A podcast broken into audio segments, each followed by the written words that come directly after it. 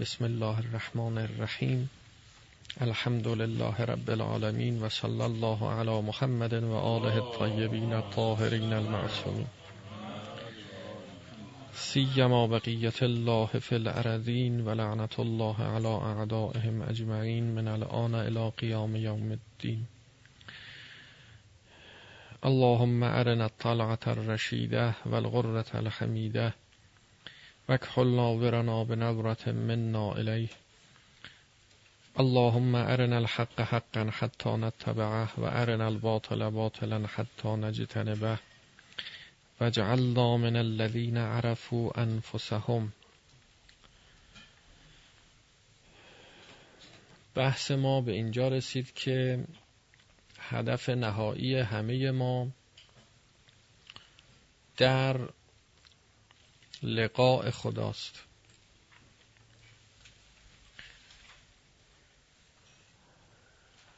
تفاوت انسان ها در این است که کسانی که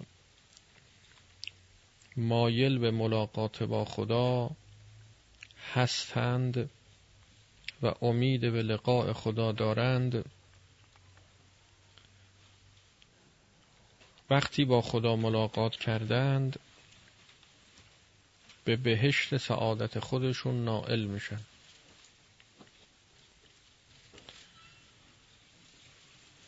فمن کان یرجو لقاء ربه. و اون کسانی که مایل به ملاقات با خدا نیستند اختیارا. وقتی با خدا ملاقات می‌کنند ناخشنود میشن و گرفتار عذاب جهنم. ان الذين لا يرجو لا يرجون لقاء ربه.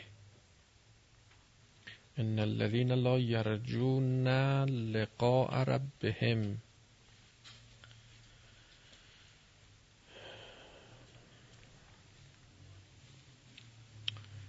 پس لقاء خدا نهایت کار و امره. که همه ما قهرن و جبرن به لقاء خدا می‌رسیم. اما اینکه خوشنود بشیم یا ناخشنود بشیم این اختیاری است. و لقاء رب هم لقاء رب خودمونه. لقاء پروردگار خودمونه. هر کس به لقاء پروردگار خودش می‌رسد و الا لقاء خدا به معنای فلسفیش که ما با حقیقت خدای مورد بحث در علم فلسفه ملاقات کنیم این مقدور و ممکن نیست. ملاقات با اون خدا نیاز به احاطه بر خدا داره. کسی می‌تواند ملاقات با اون خدا کنه؟ به نامحدودی خدا. یعنی با نامحدود از آن جهت که نامحدود است ملاقات کنه که خودش هم نامحدود باشه. ملاقات با پروردگار خودمون این ممکنه. گرچه این پروردگار ما غیر از اون خدا نیست اما همون خداست نه به اون نامحدودی که امکان ملاقات با او نباشه. در حد سعه وجودی خودمون. ما ظرف وجودیمون چقدره؟ به همین اندازه. در حقیقت هر کس باید به خدای خودش برسه. و خدا در ما هست. خدا در ما هست یعنی خدای نامحدود در ما هست. به نامحدودیش با اون حد نامحدودیش در, در ما هست. با اون ناحد نامحدودیش در ما هست این که نمیشه ممکن نیست. ما محدودیم. خدای نامحدود در ما هست که ما محدودیم. نامحدود در محدود نمی گنجه.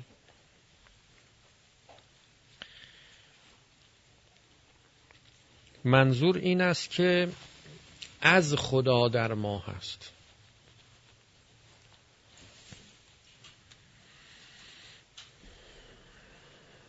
از خدا در ما هست. نه همه خدا در ما هست.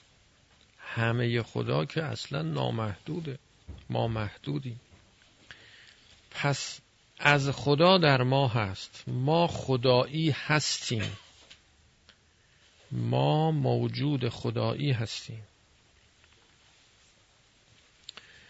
اگر بگیم که از خدا در ما هست یعنی خدا مثلا تقسیم بشه به جزءهای متعددی مثلا یه جزئی از خدا تو ماست. مثلا یه جزءش تو منه یه جزءش تو شماست یه جزءش تو دیگریه. اینجوریه که اگر اینجور باشه که خدا نامحدود نمی‌تونه باشه.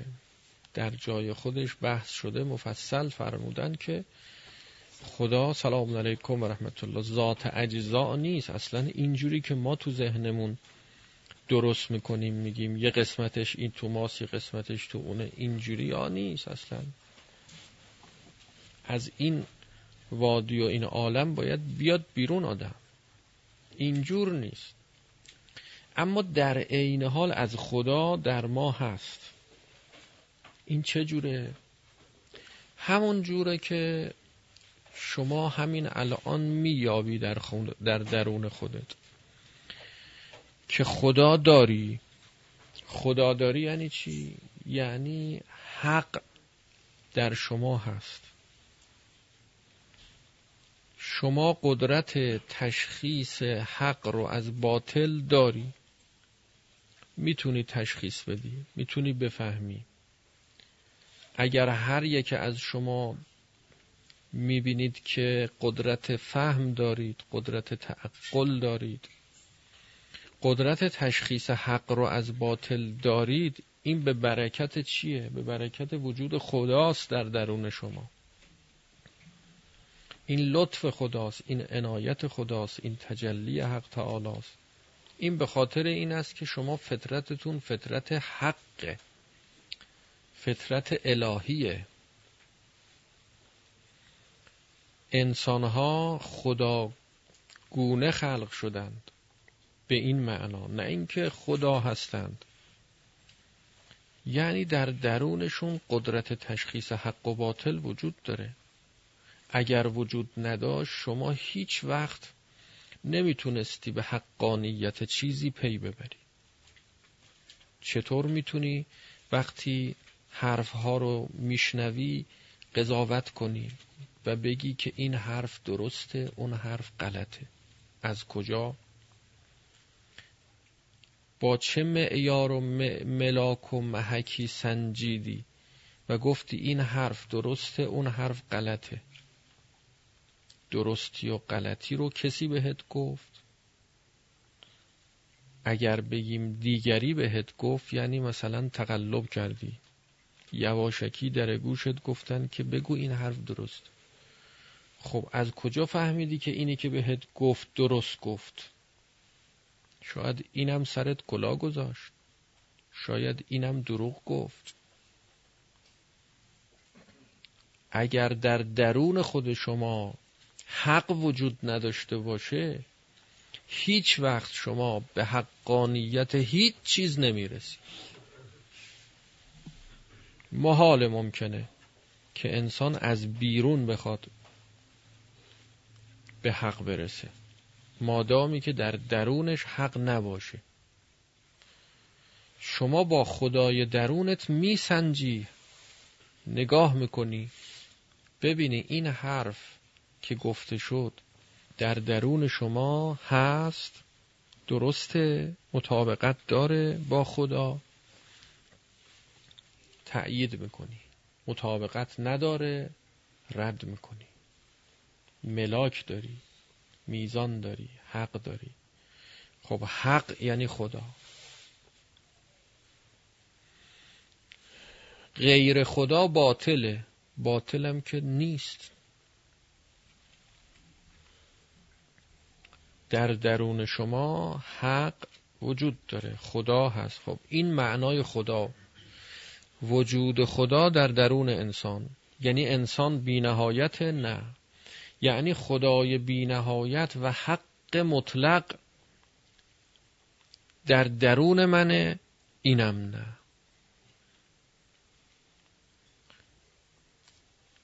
هر کس به مقدار ظرف وجودی که در فطرتش هست از حق شناخت پیدا می‌کنه و شناخت داره از حق داره.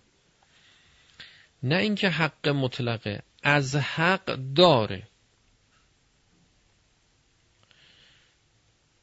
حالا آیه قرآن که میفرماید که و نفخت فیه من روحی این تعبیر راجع به انسان فقط وارد شده. راجع به سایر موجودات نیست. نفخت فیه من روحی. خدا میفرماد من از روح خودم دمیدم در انسان. اگر بگیم معنای این جمله این است که یعنی انسان رو خلق کردم.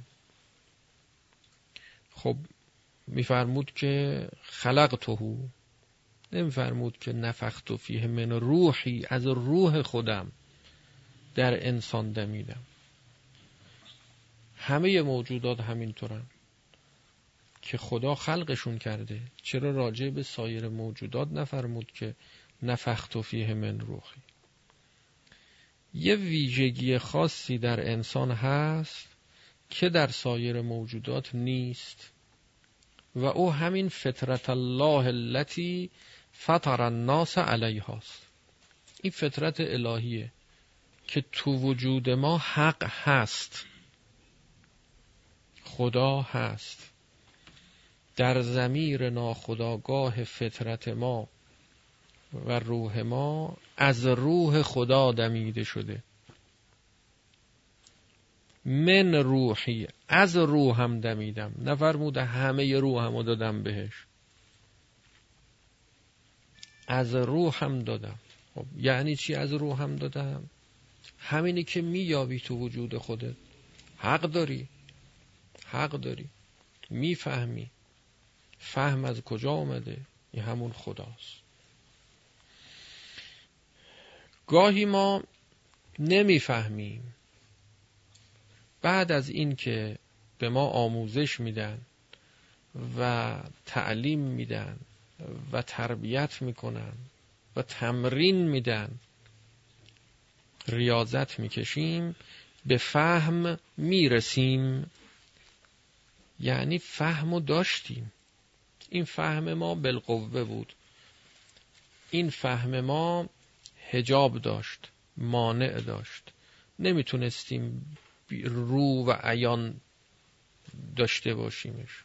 بیرون کشیدن. از معدن جان ما استخراجش کردن. معلم و مربی کارش اینه که استخراج می‌کنه حقایق درون جان انسانو بیرون می‌کشه. یعنی خدای خودت رو به خودت نشون میده. شما رو به خدا میرسونه. به کدوم خدا؟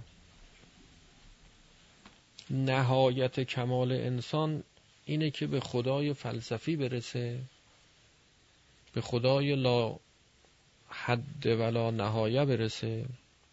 این نیست. کمال انسان این است که خدا بشه. هرگز این نیست. انسان کجا خدا کجا؟ کمال انسان این است که خودش بشه. هر انسانی کمالش در این است که به خدای خودش برسه. فلذا هیچ وقت شما در مسیر تکامل خودتون دیگری رو هدف قرار ندید. نگید من باید او بشم. و در مسیر به تکامل رسوندن دیگران هم تلاش نکنید که دیگران رو خودتون کنید. بگید اونها باید مثل من بشن. نه هر کسی باید خودش بشه.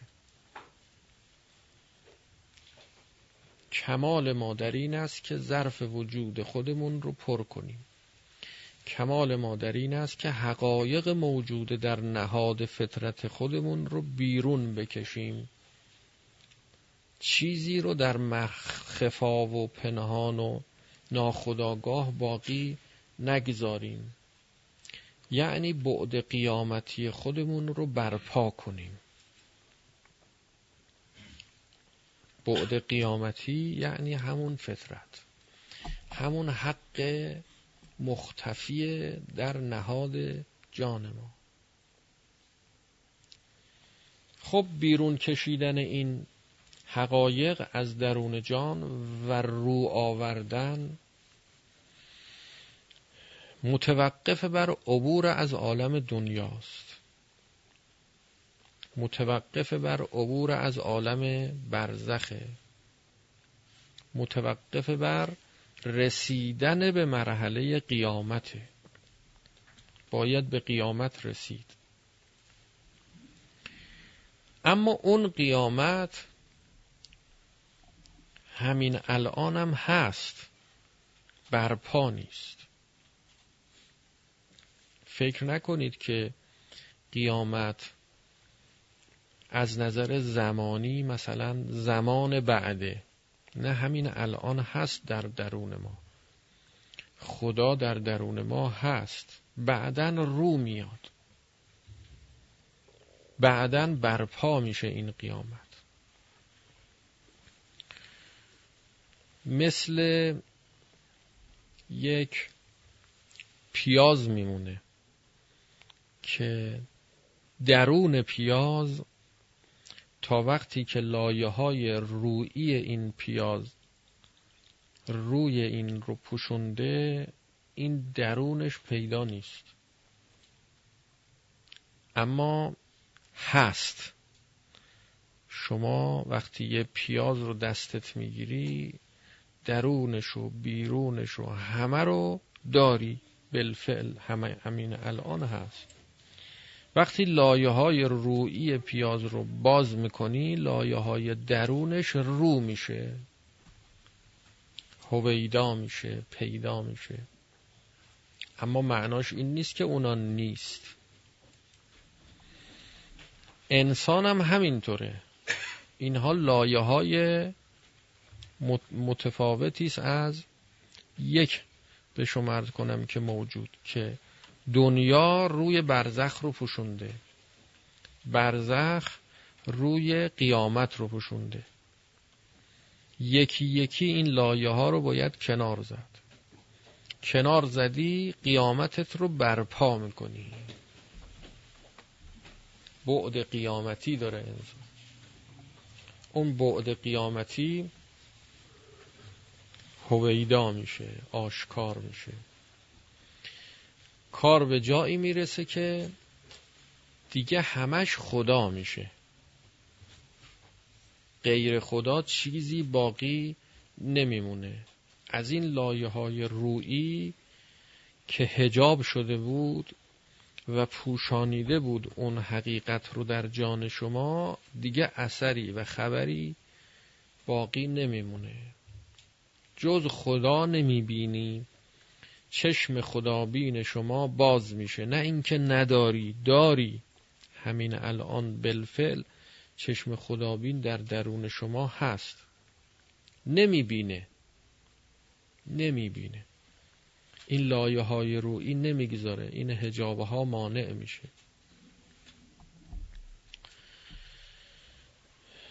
چه کنیم که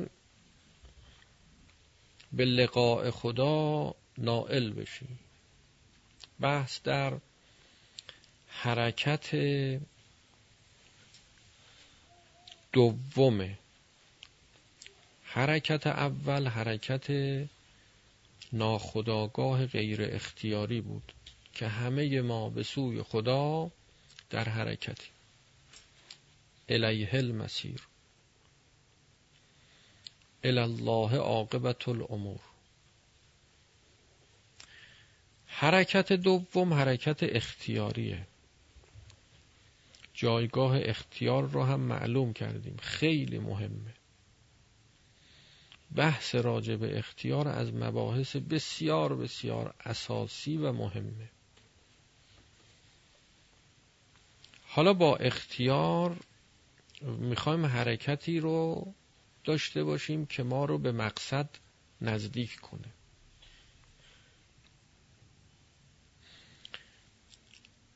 در این جمله که میگیم باید به خدا برسیم. باید از عالم دنیا عبور کنیم از عالم برزخ عبور کنیم به قیامت خودمون برسیم. گفتیم از عالم دنیا عبور کردن یعنی وارد شدن و رد شدن. نه وارد نشدن و خیال کنیم رد شدیم. پس دنیا سر راه ماست.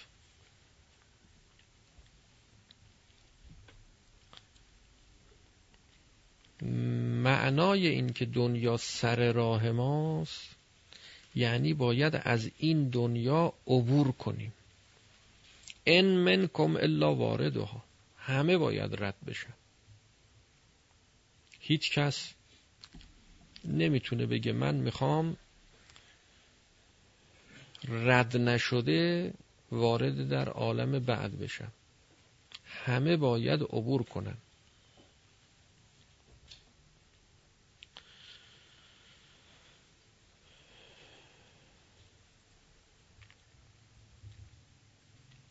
این عالم مثل رحم مادر میمونه. تا از رحم مادر کسی سالم پا به عالم دنیا نگذاره هنوز وارد در عالم دنیا نشده. تا مراحل تکاملی خودش رو در عالم رحم مادر طی نکنه وارد در عالم دنیا نمیشه. و تا کسی مراحل تکاملی خودش رو در عالم دنیا که رحم اینم اینم رحم عالم طبیعته. فلذا تعبیر شده از طبیعت به ام. این هم مادر ماست. و همه ما در رحم این مادر هستیم و داریم رشد می‌کنیم. تا این مراحل تکاملی خودمون رو تو این عالم طی نکنیم وارد در عالم بعد نمیشیم. ولو اینکه واردمون بکنن نمیشیم. عرض کردیم بر میگردونن رجعت داریم. ناقص رفتی برت میگردونن. از شکم مادر ناقص متولد شدی. دوباره برت میگردونن توی رحمی به نام رحم مصنوعی. یه شیشه است یه دستگاه یه پارچه داره روش یه شی داره روش و اینا. اون تو رحم مصنوعی درست می‌کنه. شما رو اونجا نگه میدارن تا اون مراحلی رو که باید طی می‌کردی تو اون عالم طی نکردی طی کنی بعد وارد بشی تو این عالم. فلزا شما رو این بچه کوچیک که تازه زود متولد شده شیش ماهه اومده مثلا. اینو نمیدن دست مادرش بگن ببر شیر بده. نه. نه میگن این زود اومده. زود اومده. این باید برگرده. برگرده. تا مراحل عالم دنیا رو طی نکنی وارد در عالم بعد نمیشی نمی‌تونی بشی. اگرم شدی ظاهرا شدی باطنا نشدی. پا در هوا میمونی تا برگردی. وقت برگشت برسه. معلق میمونی تا وقت برگشت برسه. رجعت. همراه با رجعت دوباره مراحل تکامل تو طی کنی عالم دنیا رو طی کنی. پس تلاش نکنیم که از امتحانات الهی فرار کنیم. این عالم عالم امتحانه. رحم دنیا جایگاهی است که انسان باید تو این عالم با امتحان دادن نقائصش رو برطرف کنه. یکی پس از دیگری در مراحل و شعونات مختلف عالم دنیا امتحان پس بده. امکان نداره شما امتحان بدی بدون اینکه سر جلسه امتحان نشسته باشی. امکان نداره که مبتلا بشی ابتلا و امتحان و آزمایش بشی بدون اینکه از شما امتحان بگیرند. کسی که سر جلسه امتحان ننشست امتحان نداده. پس سر خودمون شیره نمالیم خودمون رو فریب ندیم که بگیم نه ما امتحان دادیم. نه معلوم نیست.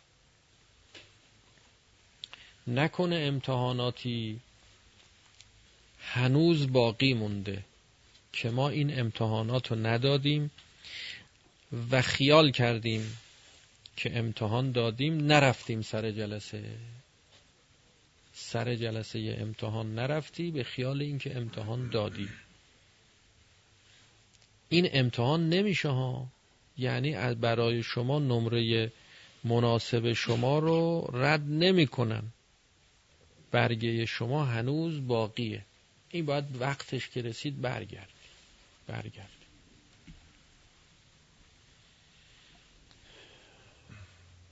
انسان باید این مراحل رو طی کنه. خب. عبور از عالم دنیا. رسیدن به کجا؟ به عالم برزخ. رسیدن یعنی چی؟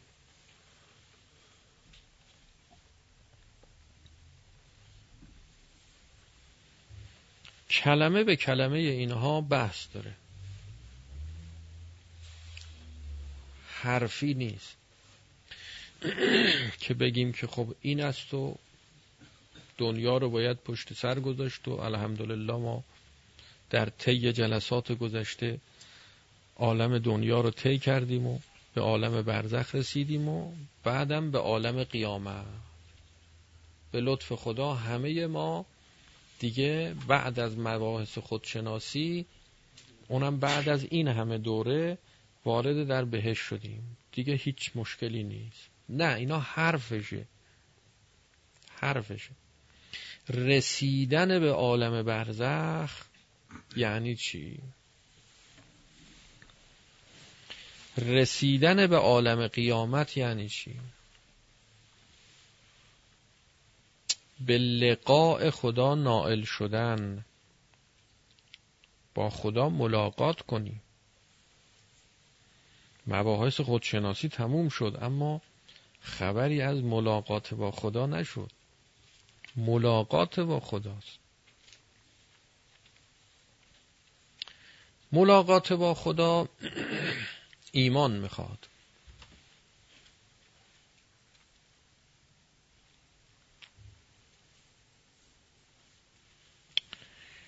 حالا ایمان چی می‌خواد؟ اون تو مرحله بعد. ایمان چیه؟ بعضی میگن که ایمان احساسه. شوره. حب میل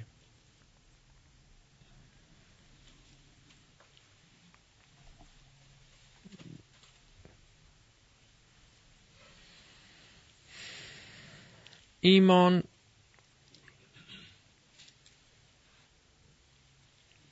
علم. معرفت.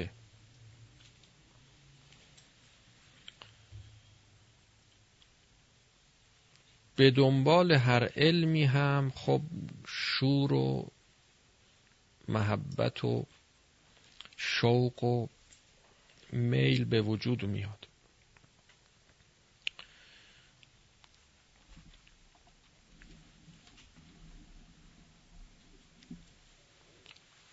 ایمان یعنی همه این بحث هایی که تا اینجا داشتیم در مباحث خودشناسی خودمون رو شناختیم خدای خودمون رو شناختیم. با حقیقت جانمون آشنا شدیم. فهمیدیم که ما برای دنیا خلق نشدیم. جایگاه ما قیامت بهشت لقاء خداست. اینها به باطن جان ما برسه.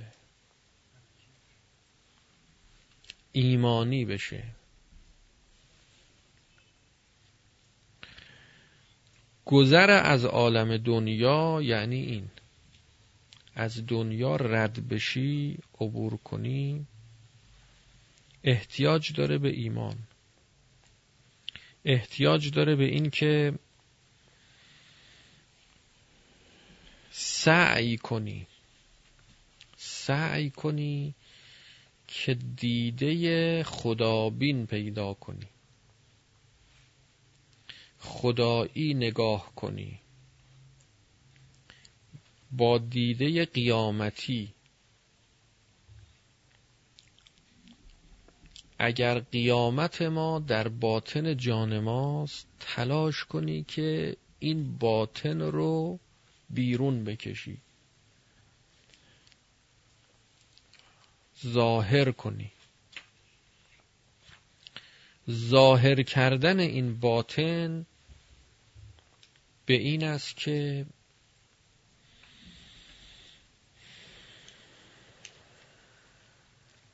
قیامتی نگاه کنی. قیامتی عمل کنی. هر چقدر که مقدورته هر چقدر که برات ممکنه.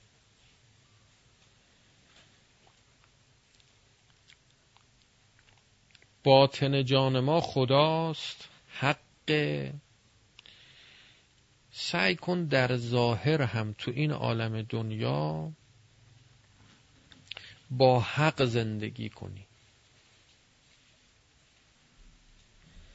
بر اساس حق عمل کنی. با حق انس بگیر. هر چقدر که حق تو زندگی ما تو زندگی دنیای ما بیشتر تجلی داشته باشه بیشتر نمود داشته باشه تو تمام حالات ما تو تمام رفتار ما بیشتر خودش رو نشون بده. ما از عالم دنیا زودتر عبور کردیم. عبور از عالم دنیا به این نیست که بمیریم. این هم نوعی از مرگ موتو قبل ان تموتو اما مردن از دلبستگی ها مردن از علاقه های به غیر خدا. مردن از غفلت. مردن از ندیدن دنیا خدا و دیدن غیر خدا. از اینها باید مرد.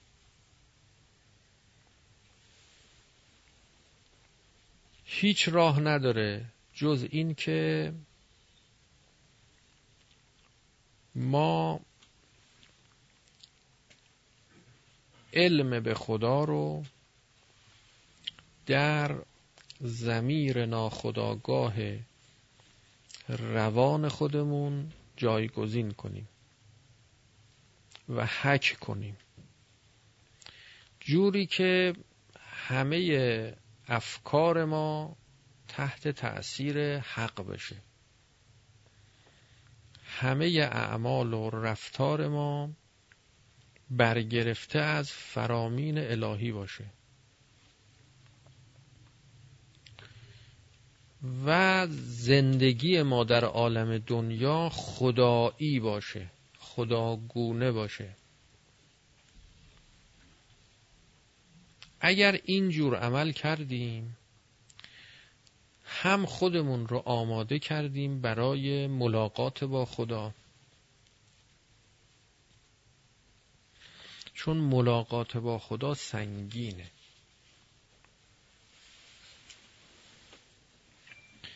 چقدر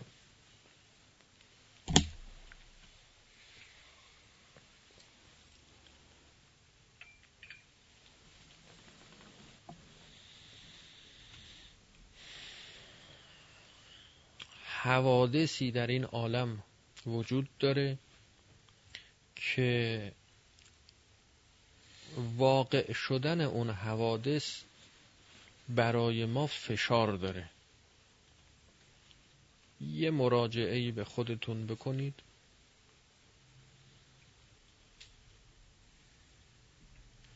ببینید آیا تو این عالم اتفاقاتی هست که اگر این اتفاقات بیافته حالا یا افتاده یا از این به بعد بخواد بیافته.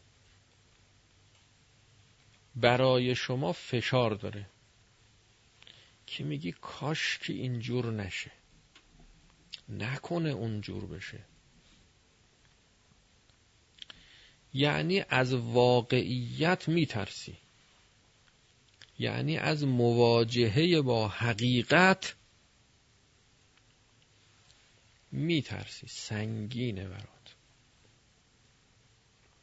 انصافا همه ما همینطوری وقتی فکر می‌کنیم که نکنه خدایی نکرده. از خدا مایه می‌ذاریم. خدای نکرده. فلان حادثه پیش بیاد. فلان اتفاق بیافته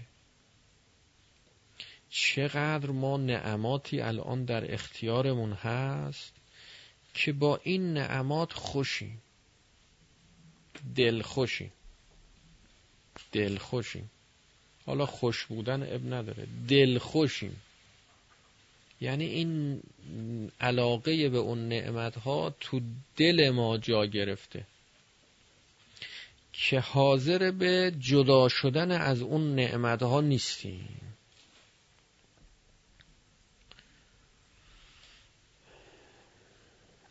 خدا باید تو دل ما جا بگیره.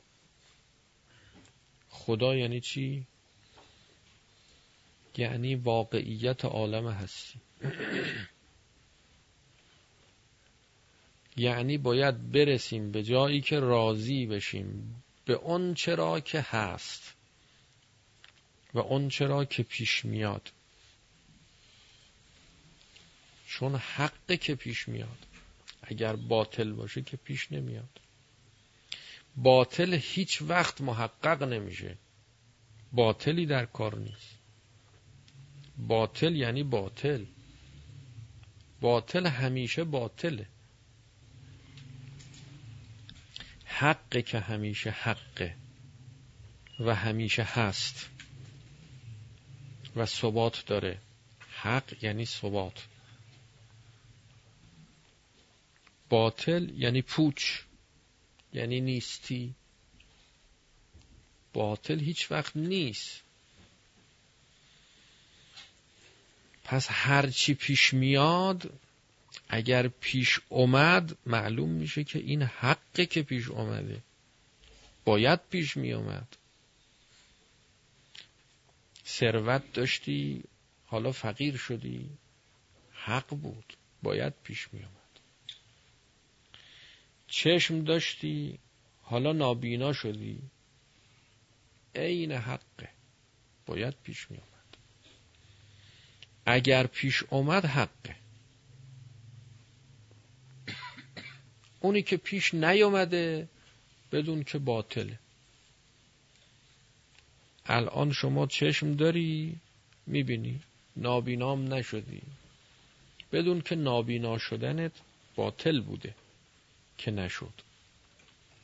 دست داری بی دست نشدی. بدون که باطل بوده که نشد. اگه حق بود شده بود. تو اون مقطع تا الانش اینجور بوده چقدر ما نعمت در اختیارمونه و چقدرش رو الان می‌فهمیم و چقدرش رو هنوز نمی‌دونیم. خبر نداریم. در آینده به مرور زمان یواش یواش می‌رسیم بهش و هی می‌فهمیم. مثل بچه ای که قوه شهویش هنوز شکل نگرفته و داره ها اما هم نمی‌فهمه اصلا شهوتی هم وجود داره. یه همچین نعمتی هم وجود داره. حالا هنوز نرسیده به سن بلوغ اون نعمت. باید وقتش که رسید کم کم بزرگ بشه. وقت تازه بفهمه که خب ها مثل اینکه یه لذت دیگه هم تو زندگی غیر از خوردن و خوابیدن و آشامیدن و بازی کردن بود و اونم لذت مثلا جنسی بود. همه ما نسبت به بسیاری از نعمات خدا در این عالم دنیا هنوز بچه ایم. هنوز نمی‌دونیم دنیا چقدر, چقدر لذت داره. اگر می‌بینیم که خیلی راحت از دنیا میگذریم به خاطر اینکه هنوز نرسیدی. به لذاعز دنیا نرسیدی. به همه لذاعزش نرسیدی. هنو بچه ایم فلزا نباید خیال کنیم که دیگه ما مراحل عالم دنیا رو طی کردیم. گاهی آدم این حالت براش پیدا میشه. میگه ما که بابا برامون مهم نیست دنیا. چیه این دنیا؟ خوردن و خوابیدن و نه همچین چیز دندونگیری هم نیست. حالا ازش بپرس بگو چی می‌خوری؟ اون غذاهایی که مامانت واسه درست می‌کنه میاره می‌خوری؟ این غذاها اصلا اینو جلو هر کی بذارن بی رغبت از دنیا و مافی ها میشه میگه ما غذا نخوردیم اصلا که بفهمیم یعنی چی. مزه غذا یعنی چی؟ اونایی که خوردن می‌فهمند چی میگیم. و خودمونم نخوردیم تا بفهمیم. شما چقدر میخوابی و این خوابا برات خیلی مهم نی. ولی گاهی اوقات یه موقع یه خوابی می‌کنی وقتی پا میشی قدر این خوابو می‌دونی. میگی به به به. چقدر این خواب مزه کرد به من. اونو تازه میگن خواب. باقی خوابای ما اینا همش رو بیکاری و رو بیحالیه و رو کسالته و خواب نی اینا لذت نی اینا نعمت نی. اصلا مزه خواب ما خیلی نمی‌فهمیم نمیچشیم. قدر این نعمت رو نمی‌دونیم. هر کجا که به نعمتی رسیدی و فهمیدی نعمته و توجه پیدا کردی به اینکه این نعمت بود غذایی خوردی بعدش با همه وجودت گفتی به به به. عجب غذایی بود. خدایا شکره به مادرت گفتی دست درد نکنه با این غذایی که درست کردی. اونو میگیم تازه مثلا حالا برای من و شما که نخورده ایم نخورده ایم اون میشه تازه یه چیزی. ما هنوز تو همون مراحل ابتدایی هم از عالم دنیا رد نکرد نشدیم. اینقدر بودن انسانهای بزرگی که اینها وقتی یه سفره لذیذ و رنگینی برای اینها پهن شده و اینا از اون غذاها خوردن دینشون رو باختن. به خاطر اینکه این سفره ها تکرار بشه از همه چیزشون گذشتن.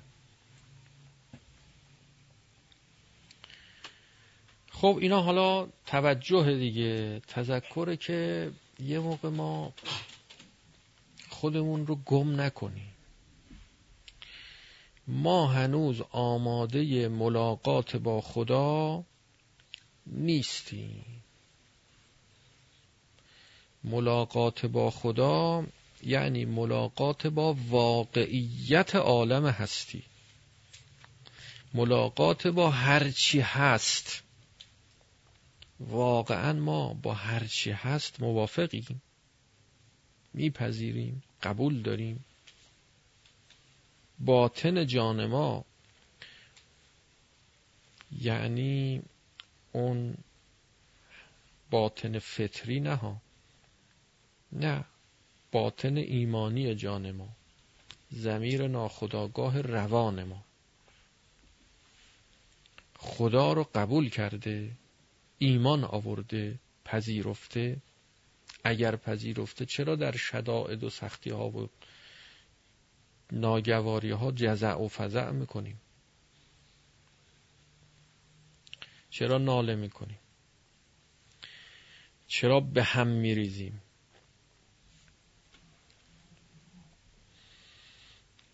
این به هم ریختنها نشون میده که هنوز خدا ایمانی نشده. در زمیر ناخداگاه روان ما جا نگرفت.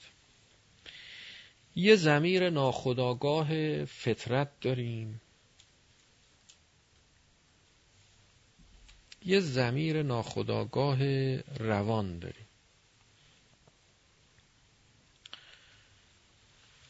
زمیر ناخداگاه فطرت مربوط به روح ماست. ناخداگاه روح ماست. یه زمیر ناخداگاه روان داریم که در عالم دنیا ما بر اساس دستورات صادره از اون مرکز فکر می‌کنیم و عمل می‌کنیم.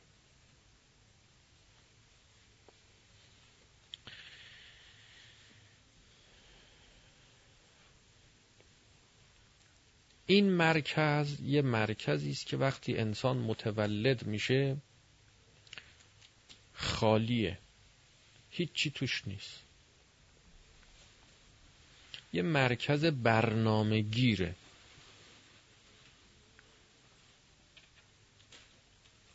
اون مرکز ناخداگاه روح و فطرت ما اون توش برنامه هست. توش پره. فطرت الله اللطیفت حقایق هست. اونجا وجود داره. اما این مرکز برنامه گیر یه مرکزی است که خالیه. آماده گرفتنه. غیر از حافظه ماست ها.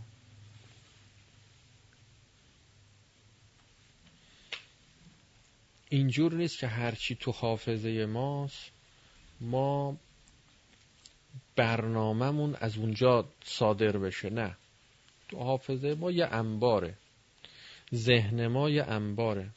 اطلاعاتی در اون انبار جمع آوری میشه. اون مرکز برنامه گیری. این مرکز یه مرکزی غیر از همه ایناست. باید اول اینو تو وجود خودتون پیدا کنید. بخاری روشنه.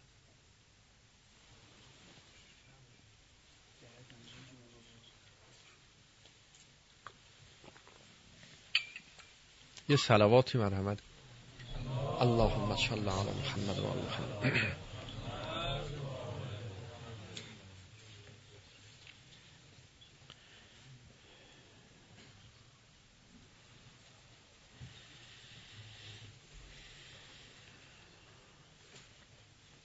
همه ما وقتی متولد شدیم بلد نبودیم حرف بزنیم. بعد از مدتی حرف زدن رو یاد گرفتیم. یاد گرفتن دو جوره. یه موقع ما یاد می‌گیریم مثلا حرف بزنیم بر اساس این که تو حافظه ما یه لغاتی یه معانی رو پیدا می‌کنه. و ما بر اساس این حافظه وقتی می‌خوایم حرف بزنیم مراجعه می‌کنیم به این حافظه و از این حافظه بیرون می‌کشیم اون معانی رو و اون لغات رو شروع می‌کنیم به حرف زدن. مثل کسانی که تازه با زبان مثلا بیگانه آشنا میشن زبان انگلیسی رو تازه یاد گرفته. حالا بهش میگن که حرف بزن. لغات و بلده ها حفظ کرده. معانی لغات و بلده. حفظه. تو حافظشه. میگن حرف بزن. میگه خب چی بگم؟ میگن مثلا این جمله رو بگو. یه جمله بهش میگن. این باید بسازه. فکر بکنه. از اون حافظش بیرون بکشه از این انبار اطلاعات و الفاظ اینا همه اونجاها ذخیره شده دیگه. اینا رو بیرون بکشه ردیف کنه بچینه تا اون جمله رو بگه. این یه جور بلد شدنه یه جور یاد گرفتنه. این حافظ است استفاده از حافظ است. این هنوز غیر از اون مرکز برنامه گیریه. یه موقع نه کار از این مرحله جلوتر میره.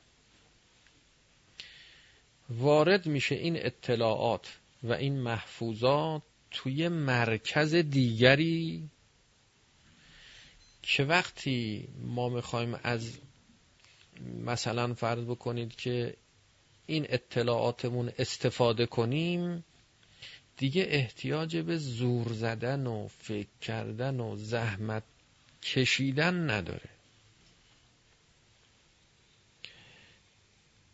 یعنی یه موقع هست که شما حرف می‌زنی باید زحمت بکشی حرف بزنی. یه موقع حرف می‌زنی همینجور میگی میگی میگی میگی اگر بخوای حرف نزنی زحمت داره. دیدید بعضیا؟ خانوما مخصوصا. بخوان حرف نزنن زحمت داره. کسی که تازه زبانی رو یاد گرفته می‌خواد حرف بزنه جونش می‌خواد در بیاد. چرا؟ چون این هنوز نرفته تو اون مرکز دوم. مرکز برنامه گیری که فرماندهی می‌کنه. و همه رفتارهای ما حرکات ما سکنات ما گفتار ما افکار ما از اونجا برنامه ریزی میشه و ما اجرا می‌کنیم. چجور راحت حرف می‌زنیم الان؟ چون وارد شده در اون مرکز. بچه وقتی متولد میشه نمی‌تونه راه بره رو دو تا پا. رو دو پا راه رفتن کار سختیه. اوایل کارم زمین می‌خوره. اما الان ما هممون رو دو پا راه میریم خیلی هم راحته. بگن چهار دست و پا راه برو خیلی سخت. چرا راحت شده؟ چون این وارد شده در اون رانندگی می‌کنی. اولش که بهت یاد میدن تئوری یاد گرفتی حفظم شدی. اما باید فکر کنی. فکر کنی الان دنده به کجا برم؟ الان فرمون کدوم طرف بگردونم؟ مخصوصا می‌خوای دنده عقب بری پارک کنی که می‌خوای فرمون رو بگردونی می‌خواد ماشین بره سمت چپ نمی‌دونی فرمون رو باید سمت چپ بگردونی یا سمت راست. میگردونی سمت راست میره مثلا سمت اون جایی که نمی‌خوای بره. می‌زنی به ماشین اینجا خانوما خیلی واردن اما اگر کار رسید به جایی که دیگه مثل کبرا یازده چنان مهارت پیدا کرده یعنی رفت این بر این فرمول رانندگی تو مرکز ناخداگاه فرمان برنامه گیری روانه اون مرکز برنامه گیر. وارد شد در اونجا.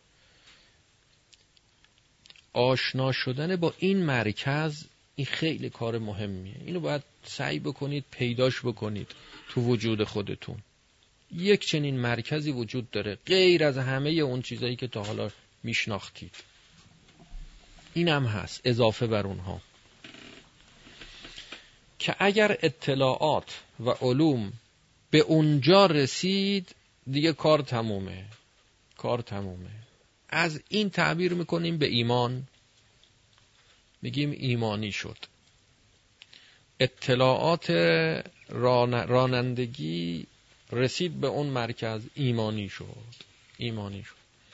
ایمانی شد از آثارش اینه. دیگه بدون فکر رانندگی می‌کنه. یه راننده همیشه فرصت نداره که فکر کنه و رانندگی کنه. یه شرایط بحرانی به وجود میاد تو رانندگی که اگر بخواد فکر کنه و رانندگی کنه هفت کفنم پوسونده.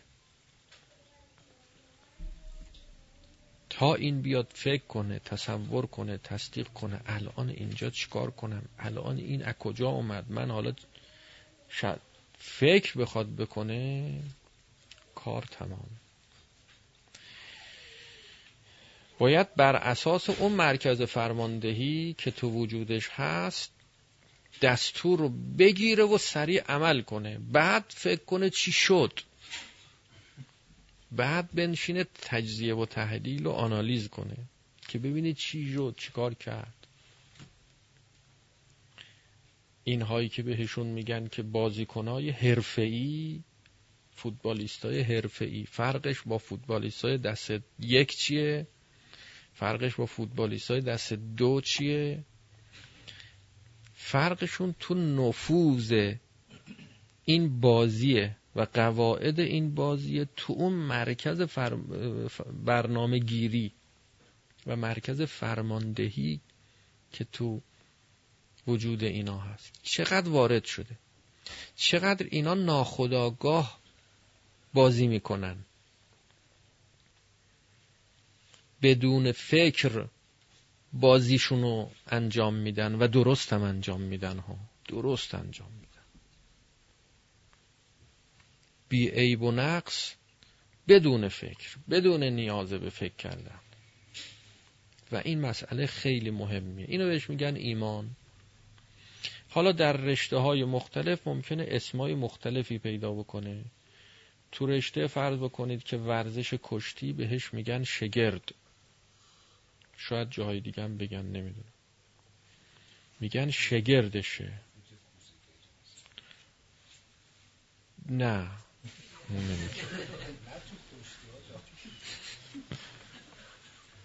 نه اون باز فرق داره.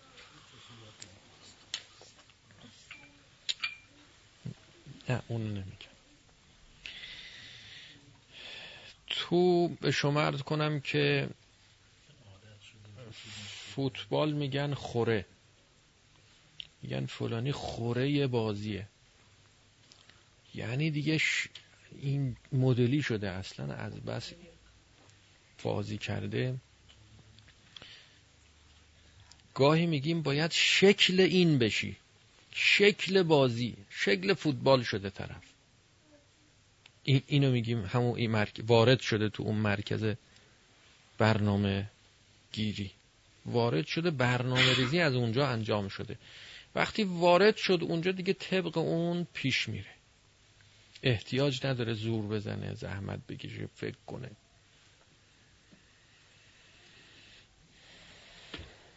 میگن مهارت پیدا کرده حرفه‌ای شده حرفه‌ای شده. تو بله ملکه هم داریم که حالا اینو تو چه علمی میگن؟ تو کشتی. تو روانشناسی میگن ملکه شده. حالا تو علوم حوزوی هم تعبیر ملکه میشه. اصطلاح طلبگیه. حالا این اونای دیگه استفاده کردن جاهای دیگه من نمی‌دونم ولی این یه اصطلاح طلبگیه. بهش میگن ملکه شده. اگر با این جایگاه خوب آشنا شدیم که دیگه ما وقتی می‌خوای فکر کنیم شما اگر که با توجه به این مرکز فکر کنی فکر کردنت هم بی زحمت میشه. نگاه به طبیعت نگاه به عالم.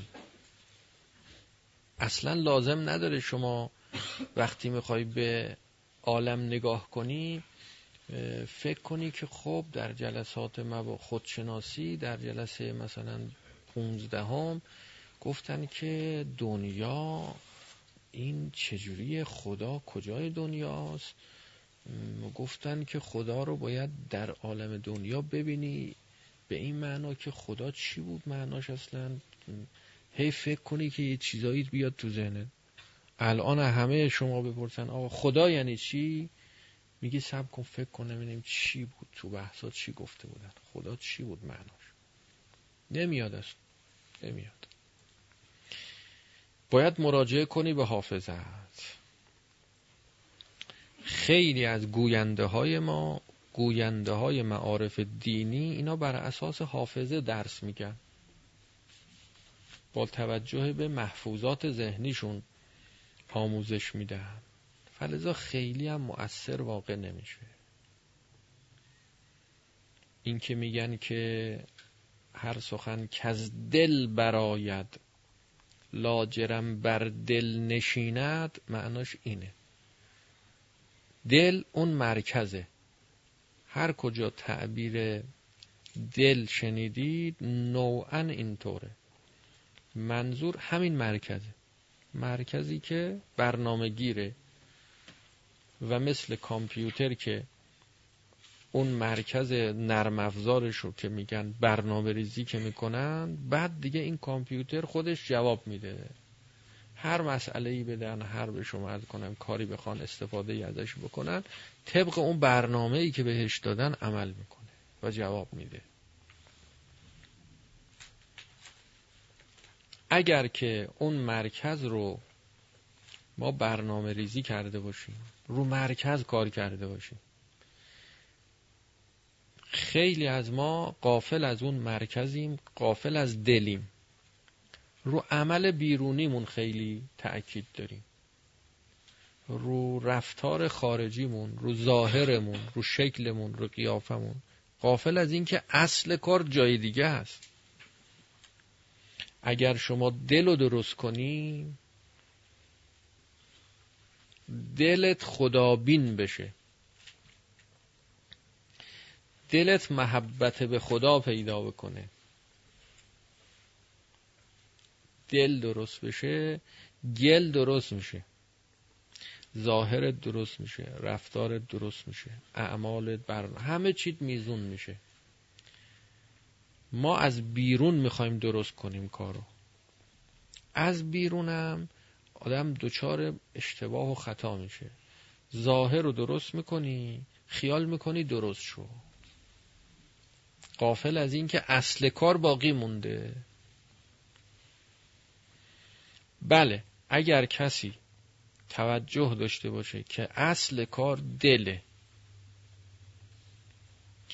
بعد بیاد از بیرون کار بکنه تا دل درست شه این خوبه. رفتار بیرونمون رو باید اصلاح کنیم. چرا اصلاح کنیم؟ برای اینکه کار درست کرده باشیم؟ نه. برای اینکه دلمون درست بشه. از بیرون کار می‌کنی تا درونت درست شه. هزار سال کارم درست نباشه. اگر بخواد رو من تأثیری نداشته باشه نباشه. باشه نباشه. هدف اینه که دل درست شه. دیگران بهره می‌برن. خب به من چه مربوطه؟ ببرن نبرن. من اگر دستم خالی باشه بی بهره باشم و توشه ای از این عمل برای آخرت من ذخیره نشه چه فایده ای داره برای من؟ دیگران از این کار خوب من خیر من عمل صالح من فیض می‌برن. اما خودم هیچ فیضی نبردم. و محرومم. بله. عملی عمل صالحه که این اثرگذار باشه رو دل من. که حالا باید در آینده به این بحث های مقدار بیشتر برسیم و بازترش کنیم. آیا میشه گفت که جا و مکان عادت همون زمین ناخوده به روانه؟ بله دیگه همینطوره. یعنی کاری که عادتمون شده اگه ما اصلاحش بکنیم اگر غلط این عادت ها باید بریم از باید از اون مرکز فرماندهی که برنامه پذیره که برنامه پذیره فلزا خیلی سفارش شده به این که بچه که به دنیا میاد از همون اول شما گفتارتون رفتارتون و برخوردتون با بچه برخورد صحیح و درستی باشه. سعی کنید او رو درست تربیت کنید. تربیت برمیگرده به همین. یه موقع میگیم آموزش یه موقع میگیم پرورش. آموزش غیر از پرورشه. آموزش مربوط به وارد کردن اطلاعات تو حافظه است. به حافظش میسپری. پرورش نه وارد کردن این اطلاعات به اون مرکز فرماندهی وجودشه به دلشه. به قلبشه که اگر وارد شد در اونجا دیگه این این شکلی میشه این مدلی میشه.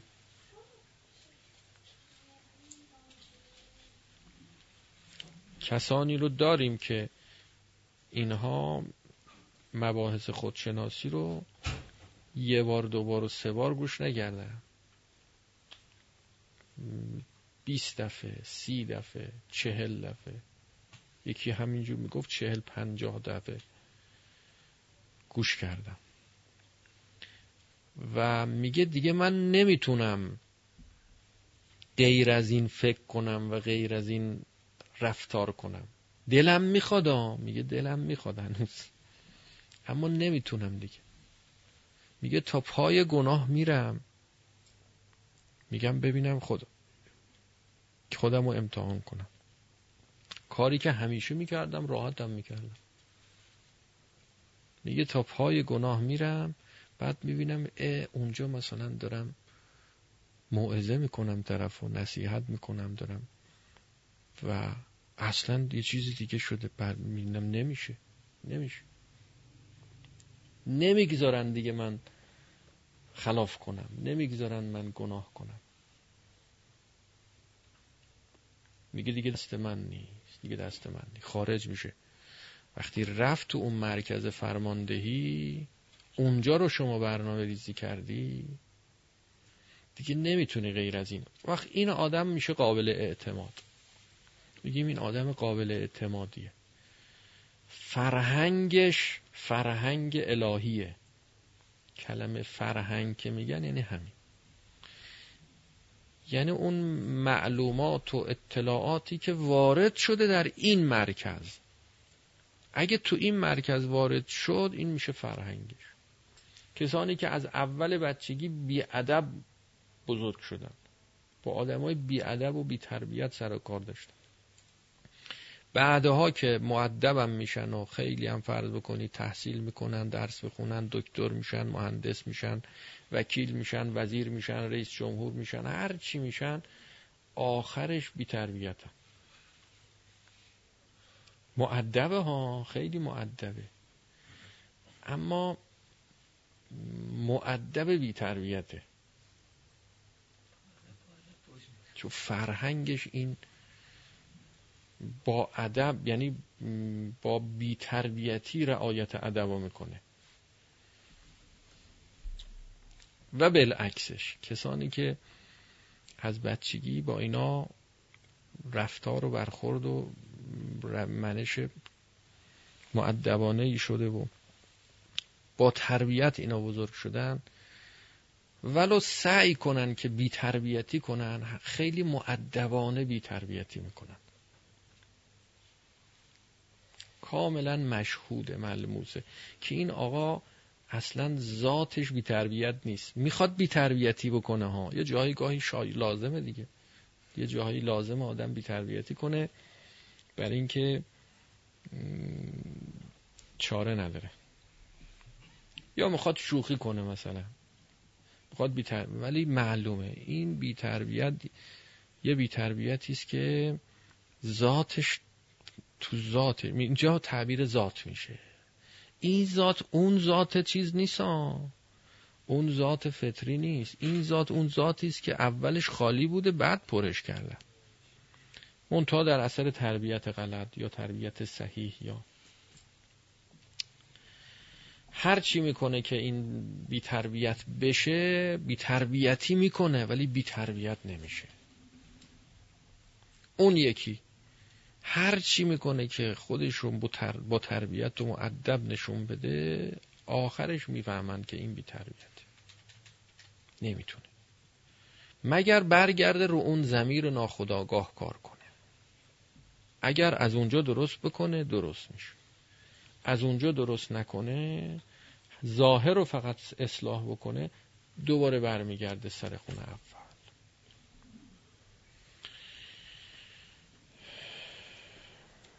پس ایمان به معنای احساسات نیست. به معنای محبت و علاقه و میل و شوق نیست. به معنای علمی است. که به مرکز ناخداگاه فرماندهی وجود شما رسیده؟ و صلی الله علی محمد و آله الطاهرین.